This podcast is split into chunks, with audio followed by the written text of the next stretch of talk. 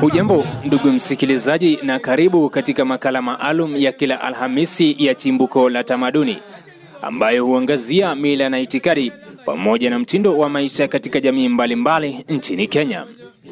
Katika awamu yetu iliyopita, tuliangazia mchakato wa kupata mke katika jamii ya Maa na tukapata pia kuangazia tamaduni ya kuweka fimbo juu ya nyumba.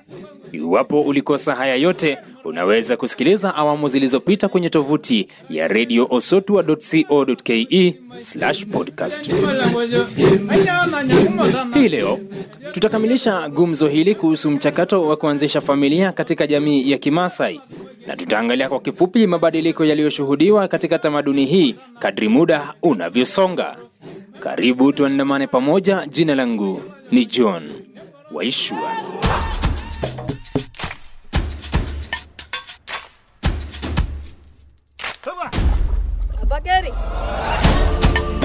Katika maisha, uwezo wa kustahimili mabadiliko kadri muda unavyosonga ni moja ya vipengee ambavyo huashiria udhibiti na ukomavu.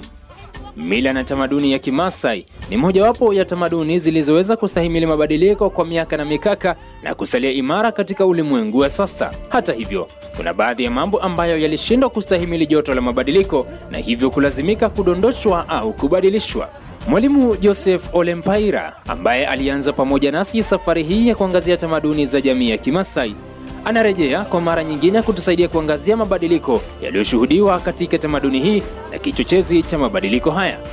Kulingana naye Mzee Mpaira, suala la elimu ya kisasa limechangia kwa kiwango kikubwa kufuta baadhi ya itikadi za jamii hii. Elimu imeba, imepitia mabadiliko mengi mengi sana, lakini hai hapo zile vitabu vya lugha ambayo inajulikana TK ziko mpaka waleo, ukienda kwa maktaba utazipata.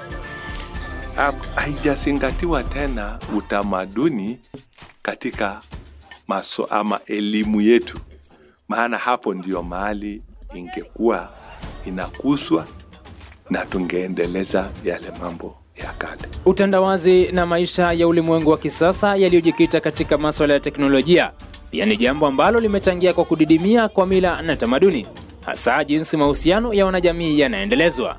Ingawa teknolojia imerahisisha mambo, mahusiano ya moja kwa moja kati ya wanajamii yamepungua. Siku hizi watu hutembea kwa magari, hata ukienda tu sehemu kidogo, kama mi nikitoka pale town nikija hapa St Peters, aidha niingie eh, taksi au niingie pikipiki. Najua pikipiki inakata mawasiliano hata nikiona mtu ninaomjua hata siwezi labda ni, nimpungie tu mkono alafu tunapitana, yeye naenda nami naenda. Lakini kama wakati ule ambao watu walikuwa wanatembea kwa miguu, wanajuana kwa sababu wanapokutana wanazungumza, wanajuliana hali, alafu pia wanaelezana, wanapashana habari. Hii kuwa dunia kuwa kijiji imeleta sasa madhara katika tamaduni nyingi. Kwa sababu hizi tamaduni haina mpangilio, haina mpangilio maalum. Tunasema huu ni mpangilio. Hamna, na kwa sababu najua katika mambo mengine kama elimu ni kitu ambacho ina utaratibu. Ni kweli kusema kwamba baadhi ya mambo ambayo yalikuwa yakitekelezwa katika tamaduni hii miaka ya awali hayakuwa ya manufaa yoyote kwa jamii. Suala kama vile ukeketaji wa wasichana limekuwa likipigwa vita katika kila sekta ya ulimwengu wa sasa. Kulingana na Mzee Mpaira, vita hivi vimefanikiwa kwa kiwango kikubwa. Hata hivyo, anaeleza kwamba suala hili limeelekeza macho yote katika maswala ya wasichana na kuyaacha nyuma maswala yanayohusu wavulana kwa kiwango fulani, jambo ambalo pia limefuta baadhi ya tamaduni kama vile mafunzo kwa wavulana kabla ya maisha ya ndoa. Jambo la mwisho ambalo mzee Mpaira anahisi limehitilafiana pakubwa na tamaduni na kuleta mabadiliko ni msambao wa imani ya Kikristo pamoja na ongezeko la makanisa. Imani hii imeleta mafundisho mengi ambayo yamekuwa yakitoa mwongozo kinzani na yale ya tamaduni. Sasa kanisa naye ilipokuwa na Wakristo wengi wakakuwa sasa, walikuwa wanaendelea na ile tamaduni zao isipokuwa tangu wakati ule jambo ambalo lilizingatiwa tena ni tohara, na nafikiri lile jambo ambalo limetiliwa maanani zaidi ni tohara hasa ya wasichana kama kipengele kimojawapo ambapo wanasema uh, hii, huu utamaduni umepitwa na wakati na hauna maana. Sasa hawajaleta maana nyingine ambayo ingeondoa ile na waweke nafasi yake hapo. Sasa imewekwa, imeachwa wazi, waliacha shimo. Sasa wa kipindi hicho ama wakati huo, sasa kanisa limeanza kuingia kwa nguvu kupigana na kitu jambo moja tu la utamaduni na kusahau mambo mengine mazuri sana ambaye labda angetilia maanani na huu, huu utamaduni ungeisha tu peke yake. Sasa huyu msichana si ataolewa na kijana. Sasa kama umeacha kijana nje ya hii vita, si unaonekana sasa, inaonekana kutakuwa tu bado na conflict kati ya huyu msichana na, na kijana. yote tisa. Kumi ni kwamba mabadiliko ni jambo muhimu katika maisha. Kila jambo kwa wakati mmoja litabadilika au kufuata mkondo tofauti na wa sasa, na pia hatuwezi kusema tunasonga mbele iwapo tutajikita tu katika yale yaliyotekelezwa nyakati za kale. Lakini je, mwafaka wa haya yote ni upi, ili kuhakikisha kwamba hata katika ulimwengu unaobadilika tamaduni zinaendelea kudumishwa? Mzee Mpaira anakamilisha gumzo hili kwa kusema haya. hapo sasa ndio kizungumkuti ilipo. Na katika hili ma, haya masomo ambayo yameingia hivi sasa hii cbc nafikiri yanaangazia pia mambo ya kitamaduni.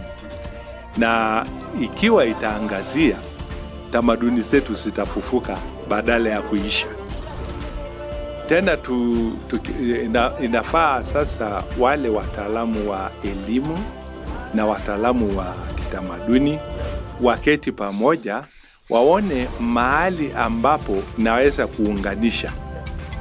Kwa sababu kwa mawazo yangu ninaangalia kwamba tamaduni ni nzuri na idara ya elimu kama labda watatengeneza kongamano ah, sijui sasa itakuwa namna gani kwa jamii zote ama kila jamii sasa yaanze kujiangalia. Kwa sababu nafikiri kama katika mfumo wa utawala ya wa sasa kama utawala ya kaunti itakuwa rahisi sana. Kwa sababu wangetenga sehemu wanaweza kujenga nyumba tu kama ile manyata ya kawaida permanent. Tuwezi sema tena ati ile itakuwa semi permanent, permanent. Na sasa kipindi ambayo wanataka wapitie tamaduni fulani wanaingia hapo wanamalizia hayo maana mambo eh, ya kitamaduni wanarudi shuleni.